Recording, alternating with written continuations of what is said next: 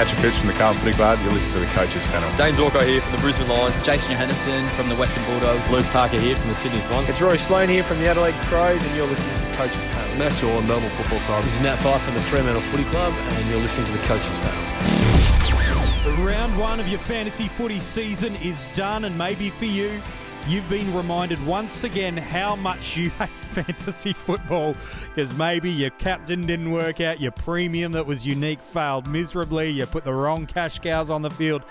Maybe you've just had a rubbish first week, or perhaps you're the total opposite. Everything went your way. The good news is, whether you've got a ripping rankings start or things are just gone a, a little bit, no! the good news is a season is not defined by one week's score. Here at the Coaches Panel, plenty of strategy stuff to get to, and a smaller assembly of the panel. I've just got Rids with me for this episode. Hello, mate. How are you? Hey, mate, a bit of a one-on-one session, bit of man bonding. Yeah, it's a little bit of bonding. There's no campfires or marshmallows or trust exercises, but but there are some really big questions I, I, I want to throw to you. That um, across Supercoach Dream Team and AFL Fantasy, it was one of those really interesting weeks, wasn't it, man? Where we saw some some really popular premiums fire, such as a Coniglio, um, really come out and smash it. We saw some lowly owned guys across the formats, and I mean under 20% probably, and that some of under 10%, like Taranto um, and Rory Sloane, and to a lesser extent, Tom Rockliff, deliver massive numbers for us in the midfield. Some of our premium forwards didn't get it done, but some of our premium defenders did. And then we had guys like Oliver, um, to a lesser extent, um, well, maybe not a lesser extent, but guys like Zach Merrett, We it was a real weird week. I guess is what I'm trying to say is some teams just flew out of the gate, and others their preseason form guide looked good, and then it just turned to crap on the weekend for them. Yeah, it was odd, wasn't it? It was Yeah. a very, very, very odd week of football. Like, perfect example of that is Melbourne versus Port Adelaide. Mm. So if I say to you Melbourne has the best tagger in the league, Yeah, you'd probably go, yeah, well, that's fair enough with James Harmes. Yeah, it's in the conversation, no doubt. Yet they didn't seem to want to play him as a tagger. They just let Rockliff and Boak go run around, do what they want, and get 80 something possessions between them. Yeah. Like, like I mean, it was a mad week, wasn't it? It was bizarre. Even using that game as a, as a perfect contrast point, you know, at quarter time, I thought Port were just about sunk. They were on their knees with how good Melbourne were looking, and then it was almost the equivalent of all right, like you did at school. Everybody changed jumpers, pick different way to go. It, it was that much of a drastic change.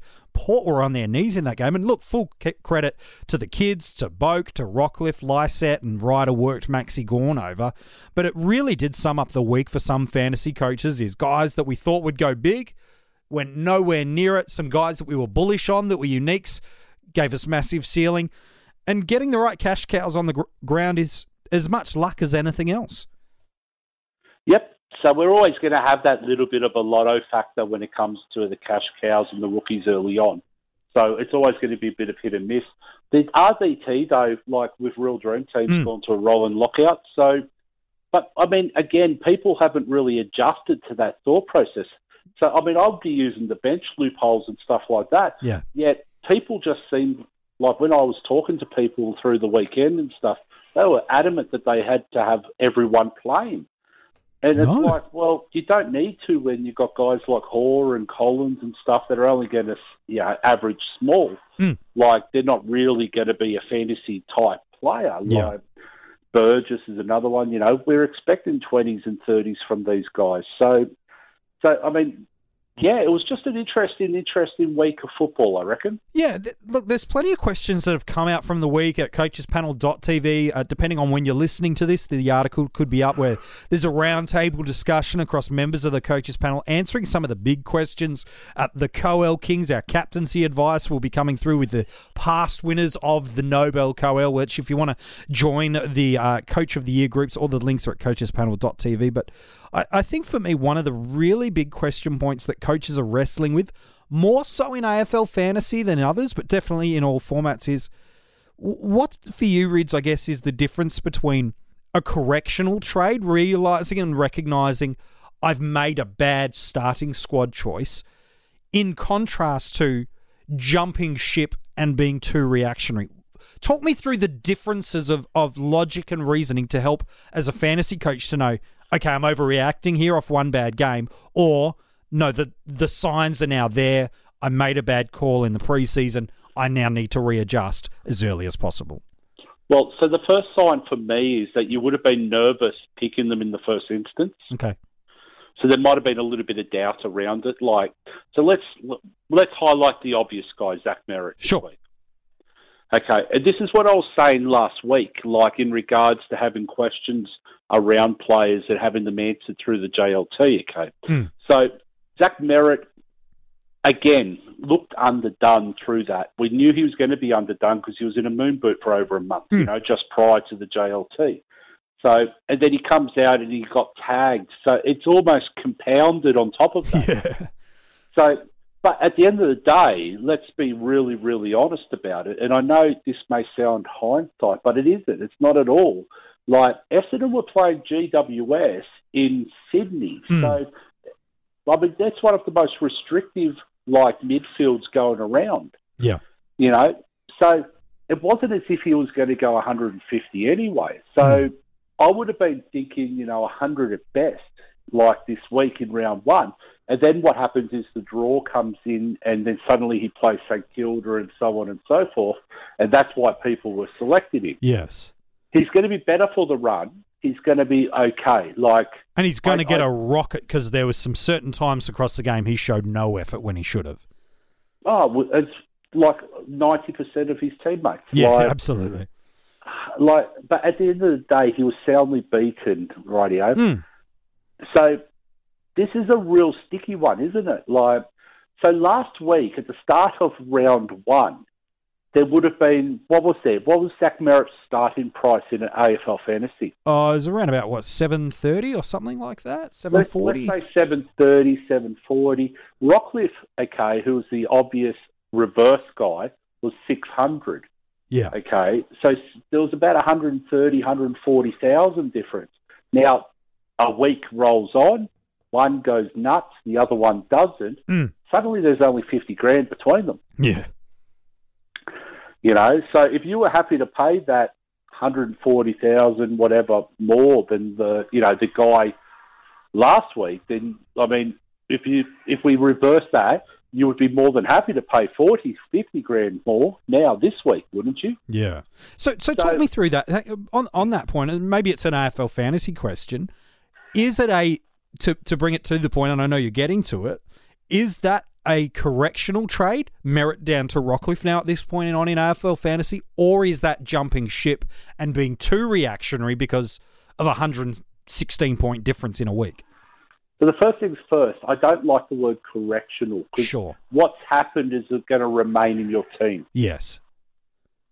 And this is one of those pet hates I have. And you know I've got many. Yeah, you've got about 35. Yep. People think that if you bring in Rockliff this week, okay, that you can then take his season average and that's what he scored for you. No, that's incorrect. it's from now. From round two to the end of the season or Correct. to when you decide to trade him out.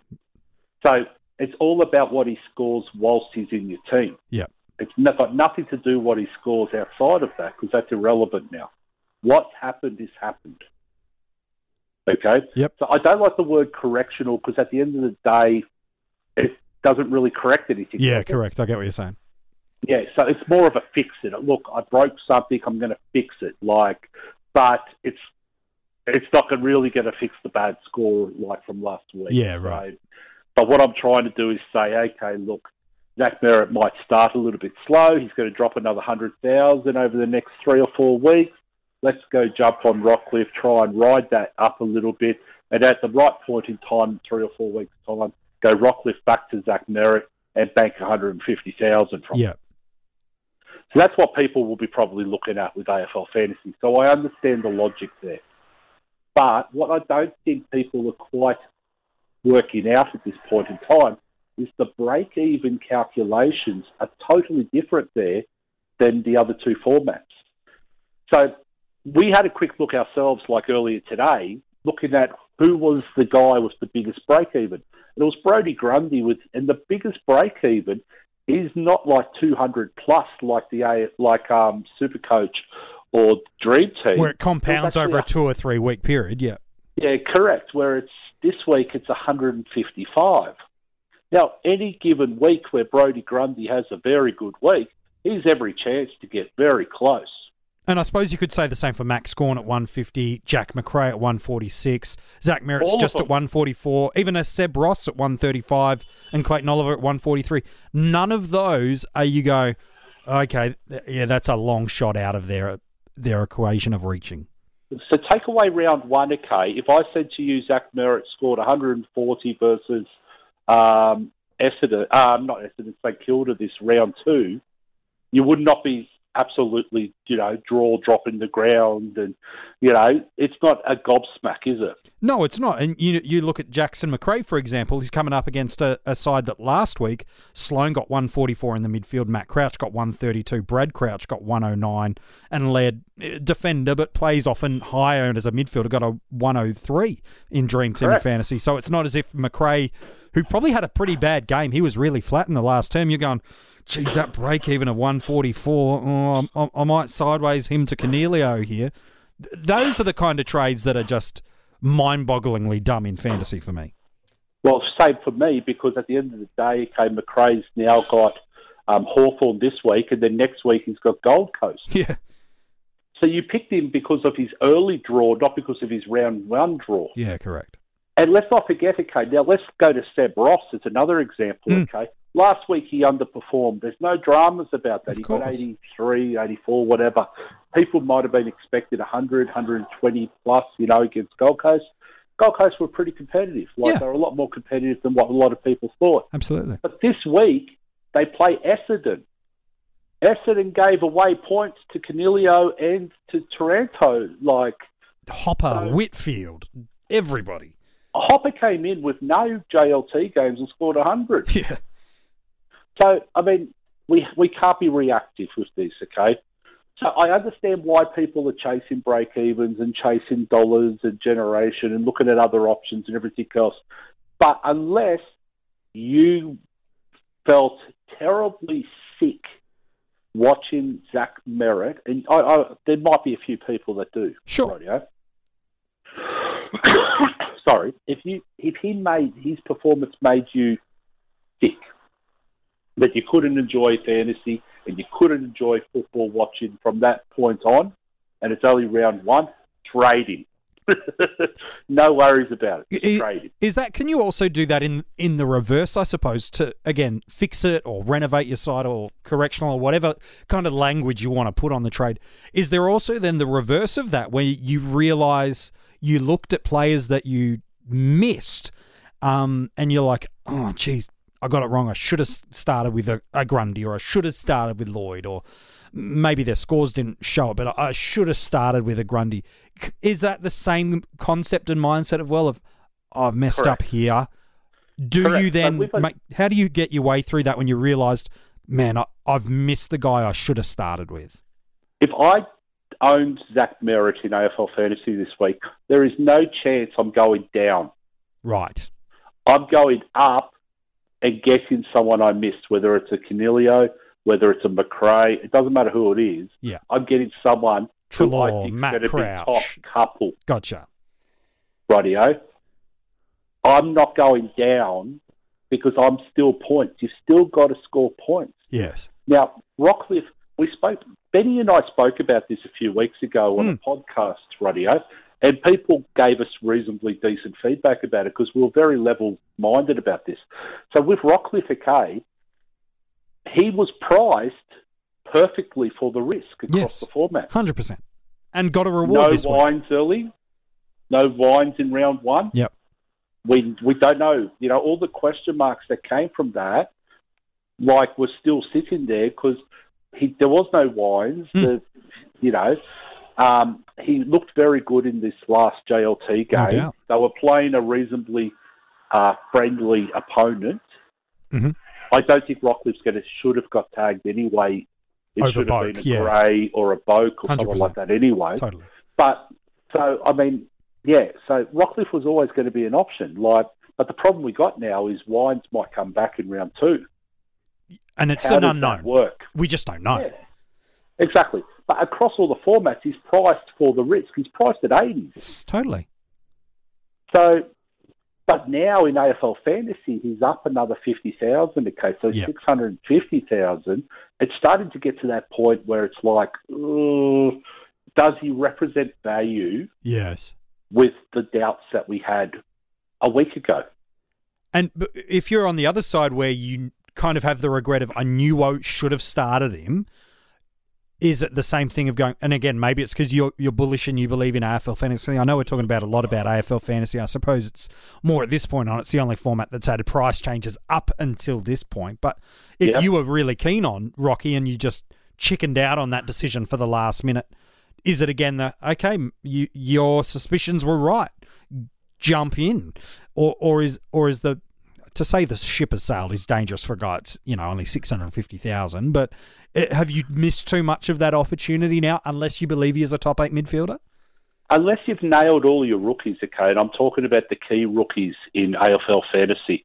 So just give me one second. I'll quickly grab the list. Oh, I, I can tell you the top Scott. ten. Yep, William Drew, yep, um, Charles, so Willem Drew, sorry. yeah. So he's Charlie negative. Constable, Yeah, so negative twenty for Scott, negative fourteen for Drew, negative twelve for Constable. Then is you're going to continue on, I'm sure. Schultz negative Schultz. twelve, Parker. negative That's eleven. where I draw the line. Is that Parker. Top five. Yeah. So we're looking at the top five there. Because if you have a look any further, Will Powell, like, was 300,000 at minus two. Corey Wagner's no guarantee to be selected this week. Yep. At minus one, break even. And then the next guy's Sam Walsh at 300,000 with a break even of nine. If you were doing that, you'd. I I suppose you'd rather do Powell over Walsh, given the better break even. Well, potentially, yeah. But again, like, this we've spoken about Walsh heaps, and I'm, I'm not really going to focus on No, it. no, no. But at that point in time, if I want Rockliff in and I own Walsh, I'd be looking at trying to find the money to go Walsh to Rockliff rather than Zach Merrett to Rockliff. I get you. See what I mean? Like, Yeah. So that way, then I'm still trying to get those guys to score the big points above, but I'm still not missing out on that Rockliff ride. Yes. So if I've nailed all the rookies, happy days. I know that we haven't though. Like Lachlan Schultz was an absolute came from left field. Uh, uh, for fantasy coaches, they didn't see him coming. And in, in terms of his ownership numbers, again, this is just purely at time of recording. It may have gone up and down. He's still in less than 5% of AFL fantasy sides. So he's in the top four negative break evens. They play Gold Coast this week. So, So that says to me, okay, even if he scores a 50 or a 60, that's that makes it like, let's say he scores 50 this week. sure. Okay, we'll be very conservative. That's still 62 points better than his break even. Yep. So roughly 500 bucks a pop. Okay, so that's still 30,000 worth of dollars going into his account Yep. on his price. Rockliff has to go 60 points over his break even, which is 38 to match the same rise. Yeah. Okay, and I was conservative with Schultz. If Fremantle come out and dominate, like, I mean, their lowest scorer might be 50. Yeah, yeah. But again, So- I guess the other variable in that is, well, you are talking about cash generation. There's also the points on field is the other variance in there as well. And that's exactly why I'm saying I wouldn't go someone with a very friendly draw this week down to Rockliff. I would be looking at a Sam Walsh or uh, You'd be looking is there somewhere else. So here's a a, Zach Butters, yeah, maybe, yeah, maybe a Cousins per se. yeah. Like um, even if you started, um, A Sam let's say- Collins. uh, what know, about Brad Crouch? yeah, Okay, yeah, who's got a break even of 58, and you, you know, you're dreading the fact that you chose Brad over Rockliff. yep, that makes more sense to me going that way than going someone you thought was going to be a season long keeper and average 110, 115,000, um, 110, 115 across the season, sorry, um, and getting rid of them after one poor performance. Yes, I, I, I hear what you're saying, and even then, I, I probably wouldn't do that Brad trade, given that it's a hundred thousand, you know, that you're going to lose off that. But uh, but I get what you're talking about in terms of the mindset, the understanding, the reason why you're trading a player in versus the reason why you're trading a player out. Now, don't forget, this is my first full serious season in AFL fantasy. So there was a time when we first went to um, two trades a week and stuff where I played seriously. That was before Dream Team came back into Yep. the picture. I did okay, like when I was focused on that. Yes, Uh, but this is really the first time I've really been focused on AFL fantasy because I really want to get a good picture of it. yeah, no, I want to give it a bit of a crack. Yeah, and, and I, uh, I appreciate that, and I understand that. So, so I guess my question, uh, coming back to all of that, is again, it's purely for AFL fantasy. I do want to talk Dream Team and Super Coach in a second. So, I understand not everyone um, that listens to the podcast plays AFL fantasy, um, but but I think there's still some some learnings for you here as a fantasy coach in Super Coach and Dream Team in terms of understanding the mindset and the philosophy behind the tradings and the chasing of the break even, so to speak. Um, in AFL fantasy, and maybe there's some relevance for coaches next week in Dream Team and Super Coach as well. What's more important in your fix up trades right now? Is it to get the cash cow that you missed with the great break even, a la this week in AFL fantasy, Lockie Schultz? Is it to fix up a, a bust of a mid price selection for the sake of a name? I'll just use Pearce Hanley um, as a name Yep.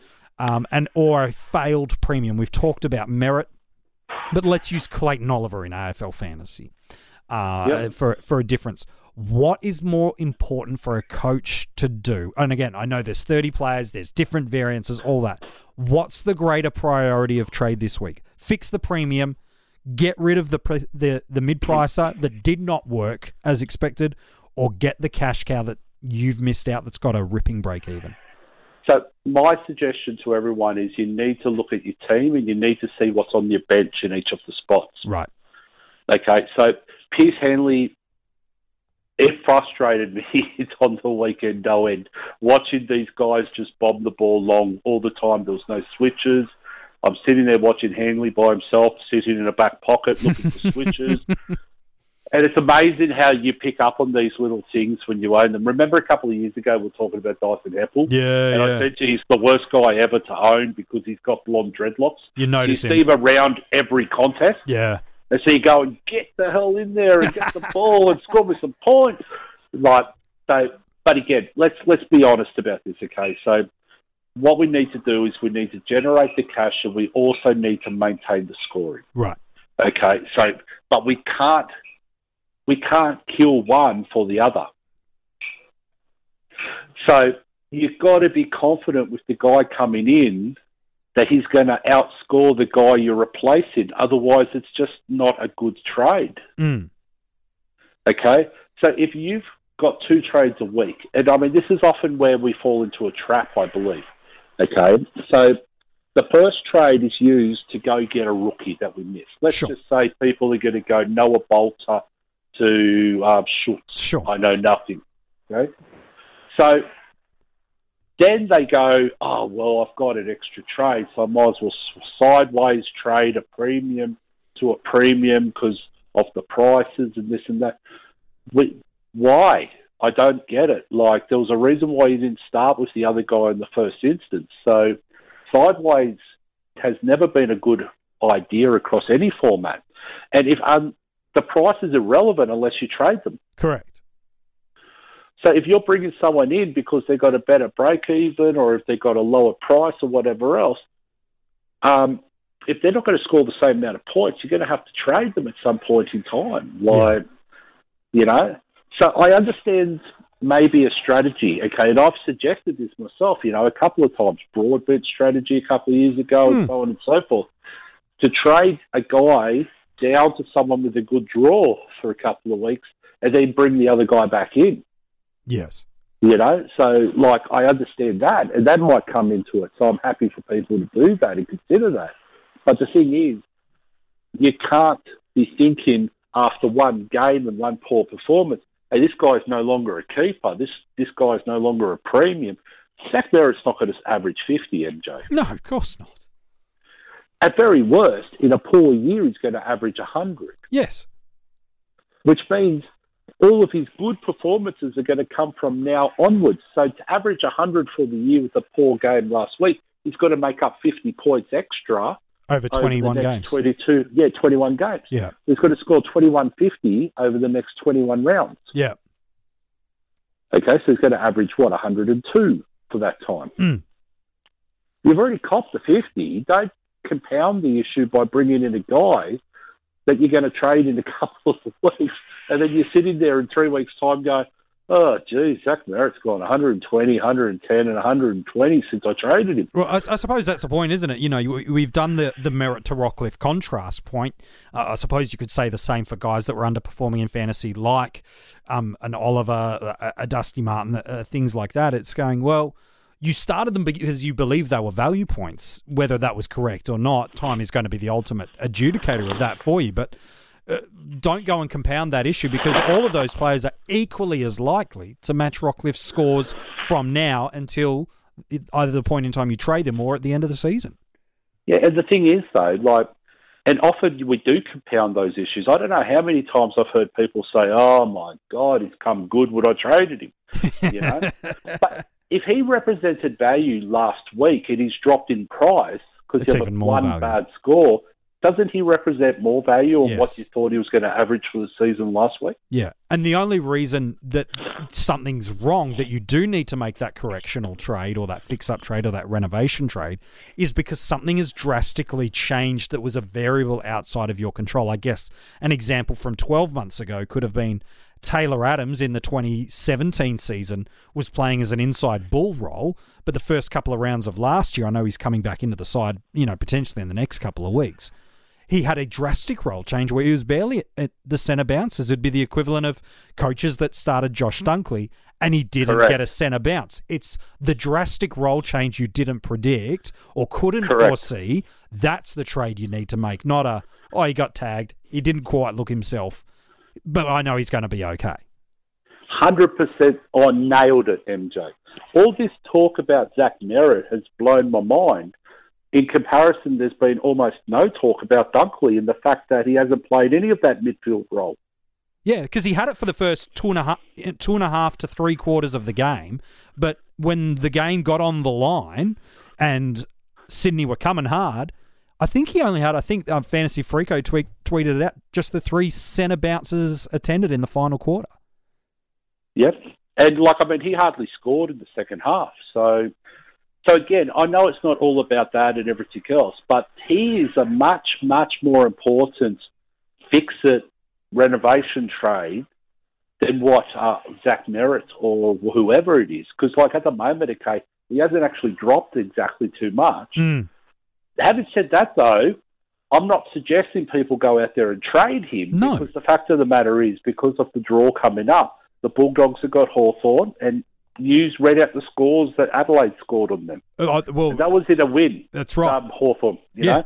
And then they've got Gold Coast the week after. So, I mean, there's every chance Dunkley may come out and get that midfield role. One week is not a failed premium, guys. yes, I, I You think know, that's important. It really isn't. No. It's not. It's just one bad performance. and especially if So- the role was v- virtually where you predicted. a lot of people finished very high last year with Zach Merrett being knocked out. Like, Yeah. So, I mean, he uh, what was that seven or something from memory? Like, Uh, it was a sub twenty five score in round one. I remember that. he was something terrible, and then he came back after he. It was like a month later before he gave you one good score. Yeah, it's like a month later. But then I like, I mean, I'm weirded out because Gus Brayshaw last year didn't even play in round one or two, and then came out and averaged, I think, sixty-five maybe. Yeah, he played off the half back for his first three or four games. Yeah. then went into the midfield and absolutely tore it up to the point where 30 plus percent of people across all the formats have started him this year. Yeah. And now after one game of 100, where it was a poor game for him, he scored 100 though. In Dream Team Fantasy, yeah. yeah, well, he scored 100. Oh, sorry, Dream Team and um, Fantasy. Yeah, League. Super Coach is around about, I think it was 79 or something like that. They're going to trade him out. Yeah, no. so I don't know. I just think um, a cooler heads have to prevail at some point in time. Yeah, man, I, I, I think Yeah. right. Again, as I said to you, MJ, like if you that player, watching that player made you absolutely want to vomit and not watch football Sure. again for the rest of your life. Trade him because that kills the enjoyment of the game. But that's At the different. end of the day, that's it's a game. You've Yes. got to enjoy the game. Hundred percent, I agree. But they're But- different reasons for trading. Then Yes, correct. Or if there was a role change and you just can't see it changing back, you know, or if you want to take a punt. If you, if I said, if someone said to me, "Hey, look, I'm going to go Zach Merrett and I'm going to get Tom Rockliff, and then in three weeks' time, I'm going to go Tom Rockliff back to Zach Merrett and bank 150,000 because I think Rockliff will match him over the next three weeks." I would say, you know what, back your gut, have a crack. yeah, but it's got to be that sort of logic and reasoning. Not Merrett got fifty, Rocky got one sixty. I'm going to I'm going to go chase. I'm going to point chase. And that's the difference between point chasing and so on and so forth. Again, you've banked your 50 points. Yeah. You haven't banked the 160 from Rockwood. You haven't banked the Coniglio points. You haven't banked the Taranto points, the Dom Sheeds. Why? Okay, let's talk different now. Okay, Sure. let's move on a little bit. Why is there no discussion about Marcus Bontempelli? This, from what I'm hearing. what was so fascinating to me about Marcus Bontempelli, and his ownership is so low, is there's only one reason why, and in some reasons it's similar to, to Isaac Heeney, I suppose is maybe a fair contrast, is we know that he's a fantasy football scoring machine, and probably more so in Supercoach than the other formats. But the thing that's always limited his scoring ceiling was the need for the Western Bulldogs to play him forward, just given their inability to offer damaging options up forward. But I feel like, while it's certainly not, you know, a top five damaging forward line right now, the reasons Bontempelli was put forward, I feel like the Bulldogs have addressed. Granted, it's off one game, it's small data sample size. Yeah, yeah, for sure. It's small data size, but the thing is, Marcus Bontempelli, okay, is playing against Hawthorn, and then he's going up and playing against the Gold Coast in the next two weeks. Yeah. He's got a break even of 79, In which fantasy. isn't great in AFL fantasy, okay? Yeah. But the thing is, he scored 128 last week.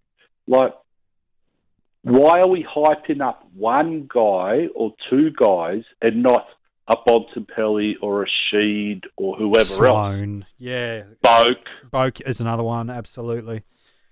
You know. So let's let's be let's be a little bit consistent because if we're going to suggest going to a Rockliff, then any of these guys could be a good good point of difference. Yes, in terms of ownership percentage as well. Well, Rockliff was in 25% of Dream Team last week in Right. four round one. So it's not as if he's a unique selection. No, So one in four teams owned Rockliff. no. So, And it's 25% in fantasy anything. now, yeah. Well, you're not gaining anything by jumping on him now. No. If so, I mean, it doesn't make any sense. So yeah. So, anyways, I just wanted to ask the question because there's a lot of guys out there that don't see. Nick Newman was all the buzz on last Thursday, and then suddenly it's like he's disappeared from the conversation. Yeah. So surely he's one that we have to have a look at. Well, You know, we we were all asking the questions, weren't we, in the pre-season, we just weren't confident because of that second JLT game. Yeah. But he looked brilliant in the first he one. He looked fantastic. oh, he's awkwardly priced. What does that mean? He still represents value. So, would you rather jump on him now or when he's a hundred thousand more? Uh, that's the big question, isn't it?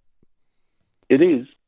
So that's why we're asking them. Yeah, and I like those questions, mate. Uh, let's chat about the Nobel Coel, which is the Coaches Panel Coach of the Year Award at coachespanel.tv. You can go there, check out all the links, and in the groups for Dream Team and Supercoach and the Open League for AFL Fantasy, go and make sure you enter yourself in. And the top three scorers for every single format, you'll be allocated votes and points for the top three scorers. At the end of the year, it all tallies up in to our Coach of the Year award. Uh, get in touch with our Facebook page. Uh, Wednesday evening is when the Fox is going to be releasing the full top three of every single format. But here is what I can tell you right now: is our leader in AFL fantasy with three points. We already have a clear leader too, by the way, Wids. But sitting in second place, tied at three points, is D Davies with his uh, 2,305 score in AFL fantasy and his side Spock's pointy ears. He's in equal second place. Bailey's 22, JB in Dream Team got a monster start there with 2,296 in Real Dream Team. But Mark and the One Eyed Eagles, he sits on four points because he got himself not just the top score in Supercoach for the group with the 2,294, but he also scored a point in another format. If you want to see the rest of the leaderboard, that lands Wednesday night over at the Coaches Panel Facebook page. Make sure if you are playing all the formats, put yourself in all those leagues in the Open League in AFL Fantasy, all those groups in Dream Team and Supercoach. Pin yourself up against the best of the best. The good news is only a handful of players have got points. It is not too late to take yourself on against the best in the fantasy football community. Uh, let's head on over to Coaches Panel's Patreon. People that are pledging their support to the Coaches Panel. We appreciate your uh, support of the Coaches Panel in 2019. They've uh, flown in a couple of question rids, and I want to throw them over to you. Um, I feel like we've answered a few of the Tom Rockliff based questions, so we will skip over them. But David Grant wants to know is there a must have rookie? I believe this is for an AFL fantasy. And are there ones that I should have to have on my field? Again, we don't know all their players. There's all the variables. Give me, we'll break it into two questions. Who are the must-have rookies this week? Is it just simple the break-even game at this point on? Yep, those five that we mentioned early on are the must-haves. All right, fair enough. And then the who to field on your ground. Okay, if you're uh, one of the 80% that own Sam Walsh, you play him in the field. Of course you do. It's not a difficult question. So, well, I suppose it's guys like, do you put Drew? Is he a must field? Well, at the moment he's got the midfield role. So does he keep that midfield role when Wines comes back? I don't know. So wait till teams. If Wines is not playing, definitely put him on the field. And I liked Parker's game last week. Yeah. So St Kilda's got Essendon this week, so I'd be looking at him as on field. Schultz potentially, if you very need to go that way. Yep. Look at the backs. You've got um, who You've are got they? Jordan Dersma, Clark. Clark. Now Jordan Clark is playing Melbourne down in Geelong, so that's going to be a little bit more difficult. Uh, Port Adelaide's got who have they got? Sorry. Uh, Port Adelaide this week have Carlton. So I'd be looking at Dersma on the field in the back line. Yep. Um, I think I'd be probably playing Scrimshaw as well. Yep. So Hawks have got the dogs. Yep. And he looked actually good in that last quarter Yeah, he compared did. to the rest of his game. Yep. Um, I actually thought he was quite solid across all four. He just didn't get the ball. That's all. Yeah. So, um, so yeah, I think they're the guys that you need to play on the field this week. All right, fair enough. Johnny wants to know. Oh, and Yep. and your guy Bailey Scott. Oh my God, what a player! He's a pretty good guy, isn't he? Hey, this is why we were saying that for the whole preseason, and we got so much abuse, which is fine. Like, I mean, you don't have to agree with us. No, like. But for cash generation's sakes and everything else, like Bailey Scott, like Charlie Constable, we had some really, really good, good rookies perform for us this week. Yeah, we certainly did. And, even guys like Atkins and Gibbons, while nothing fantastic for them, uh, you'll take that given the basement price we started with. Oh, most definitely. And I'm not saying Walsh didn't score well. He No, he scored did. 80 something. He really did really well. But what I was saying for the whole course of the year, he's still going to out average all of the rookies, I think. Yeah. But the thing is, for cash generation's sake, there's 100,000 reasons why the other guys have got to jump on him at the moment. Yep, no, fair enough too. Johnny in AFL Fantasy wants to know he's considering doing this trade. Uh, he's got a couple of variances here. In AFL Fantasy, Oliver for Taranto slash Rockliff. I feel like we've talked about that mindset right now. And the other one is Gawn for Witts and bank the cash. I- Is that a good way of playing AFL Fantasy, or do you feel like that's littered with danger? Well, I think it's littered with danger because you've gone. If I asked why he selected Oliver and Gawn at the start of round one for the season, he would have probably answered he thinks Gawn's going to be in the top two um, rucks for the year, Yes. and that Oliver would be in the top five mids. Yes. So, I mean, I don't know. Like one bad performance doesn't make a season. So, let's just see how they roll next week. And like, I, I mean, I, you know how much I love Taranto. I think he's an absolute gun. Hundred percent. So I think he still represents a lot of value. Yeah. So, I mean, if you feel like you need to get Taranto in, by all means, if that's the only way you can do it, then do it. But I think if that's your main problem, then you're doing pretty well. Yeah, it- it's got to be about that prioritization, as we talked about, is that it's really making sure you get the guys with the right break evens early on for the cash generation is super critical because in, in all formats, um, you want to get the big guys that are going to score the big points as early as possible in your side. You don't want to be leaving the Macrae's, the Lloyds, Dangerfield you should have anyway, the Grundys. You don't want to be waiting till round 17 and 18 to get these guys. You want to get them at the earliest point in the season, especially if you don't have a plan of how you're going to minimize their impact. And and to, just to um, add on to that, okay, there's going to be a new wave of rookies coming through the forward line, especially Yeah. over the next few weeks. Like we know that Corbett started injured. Yep. We know that Kavara started injured. Mhm. So these guys are going to play football at some stage. Rankin. So, yeah. you know, Rankin's another one. Um, although he's more likely to be another couple of months Yes. away. But but I mean, the point's still there that there are guys that are going to come in and actually play at some point. And whilst we've got Drew there, we've also got the option of bouncing into the midfields and so on and so forth. So, so yes, it's a real, real nice position to be in, but we've got to make that money early. Yes, yeah, that's the key. Um, Nectar wants to know: Is it just me, or is it totally absurd that over a thousand people have traded Gawn and twelve hundred people have traded out Grundy after round one in Supercoach? I thought trades are at a premium. He's still a newbie at this caper, but it feels crazy to him. He says the loves of the show, so thank you, Nectar, for that. But uh, I guess there, there's two things I've got to that, and I'm curious, Rids, on, on your reflection. Part of it could be as a variance. People just rage trading, getting them out. They know they've got the reverse trade option. They just want to look and see and feel what life could be like. So that's that's certainly a variable that's in place of that. I'm not saying that's what these thousand people are doing, but it's a variance in, in the mixture. But I feel like if you're trading Grundy and Gawn in Supercoach, unless it's doing as you've talked about, quote unquote, pulling a broadbent, which is going down to a guy, banking the cash, getting a guy with a great fixture, and then switching it over for barely nicks. That'd be the reason. But again, I don't know if I, I'd be doing that with Grundy or Gawn.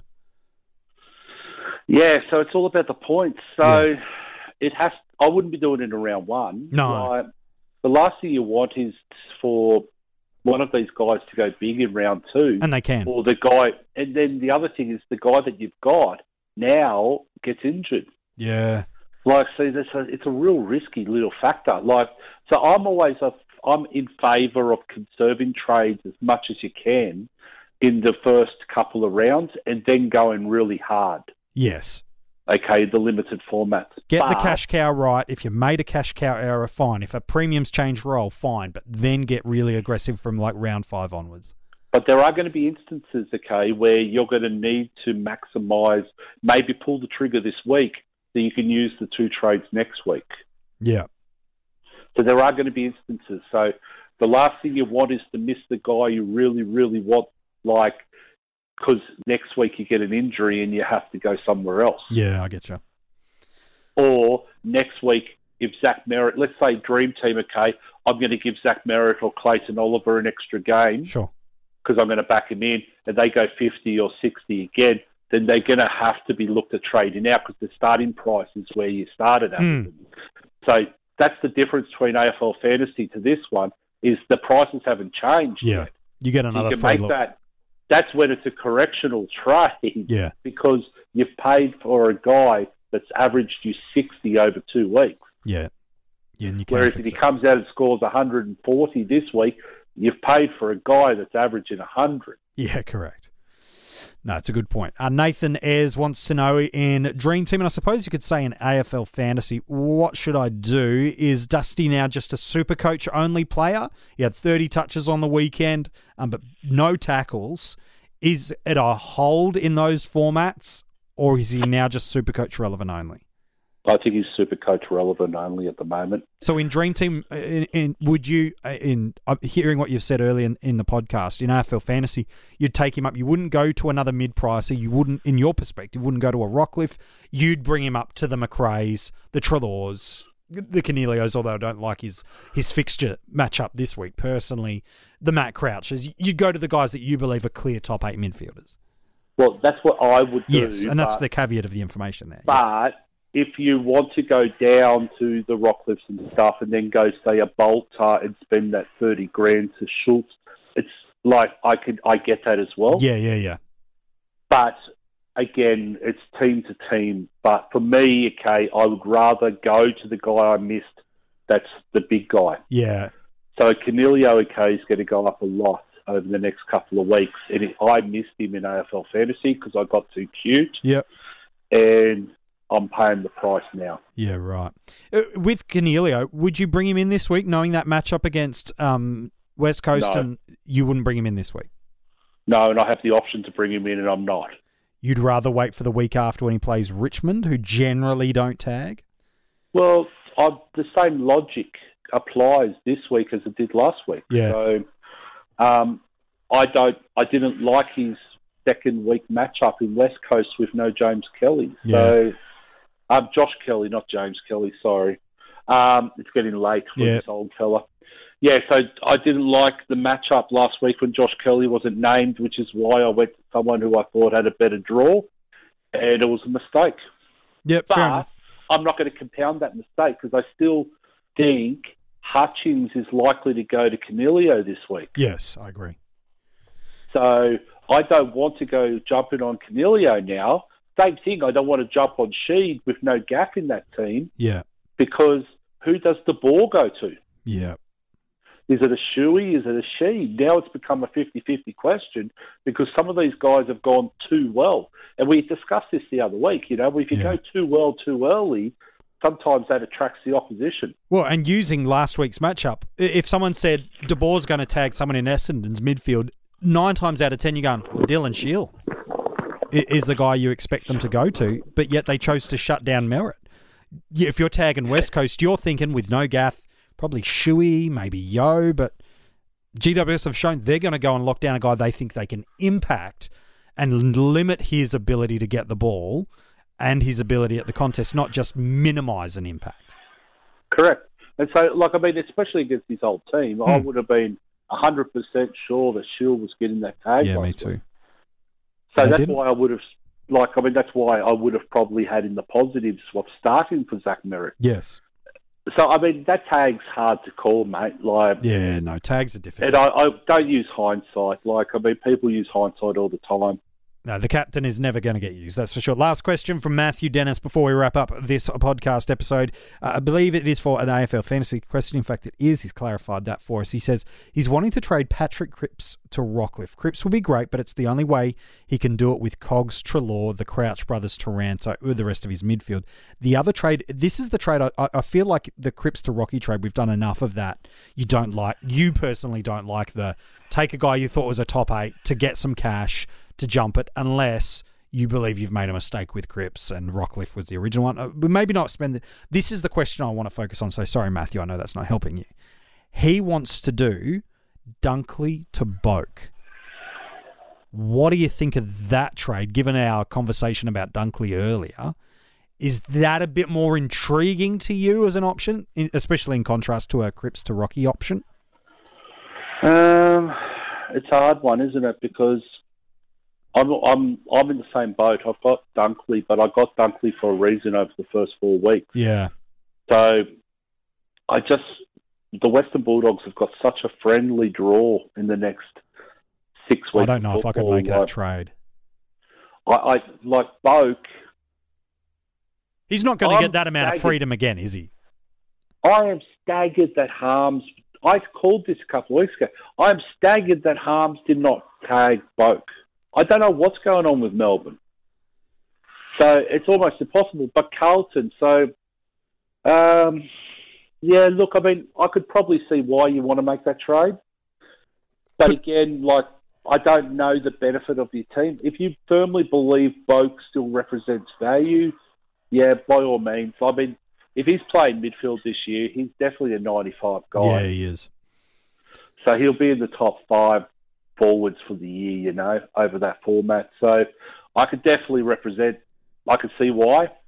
Um, Dunkley's got question marks. Maybe you want to wait for a week or two and see what role Dunkley has, then bring him back in. Yep. That makes a lot of sense as well.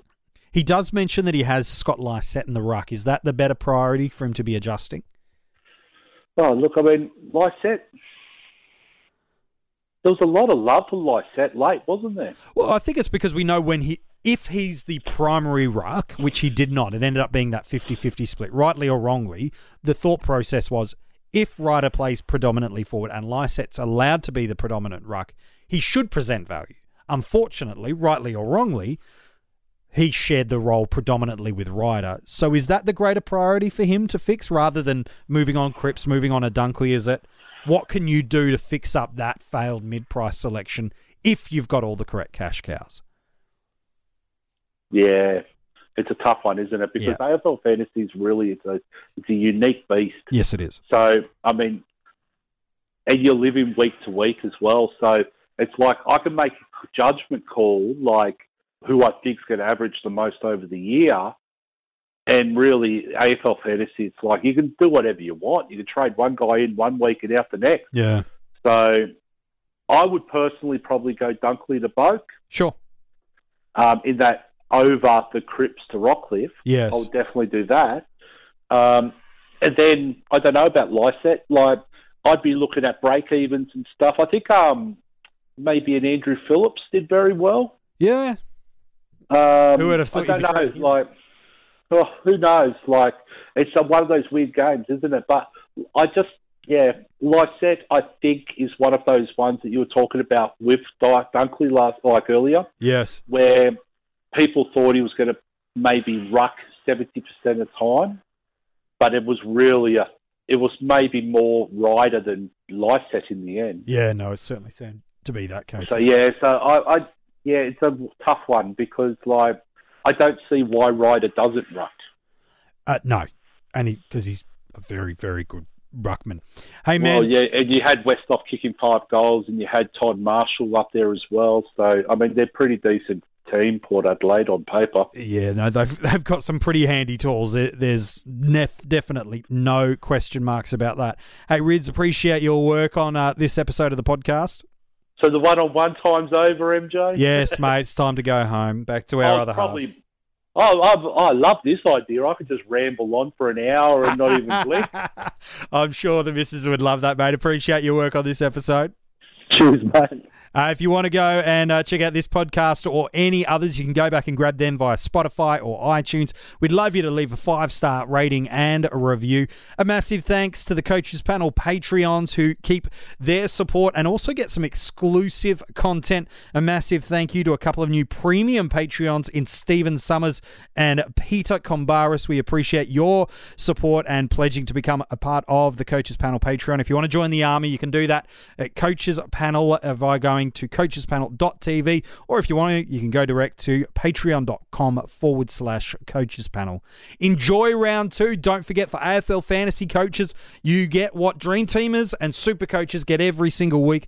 You get to use the vice captaincy loophole with uh, players playing from Collingwood and from Richmond Thursday night. But any trades you make that involve those teams, they get locked for Dream Team and Super Coaches.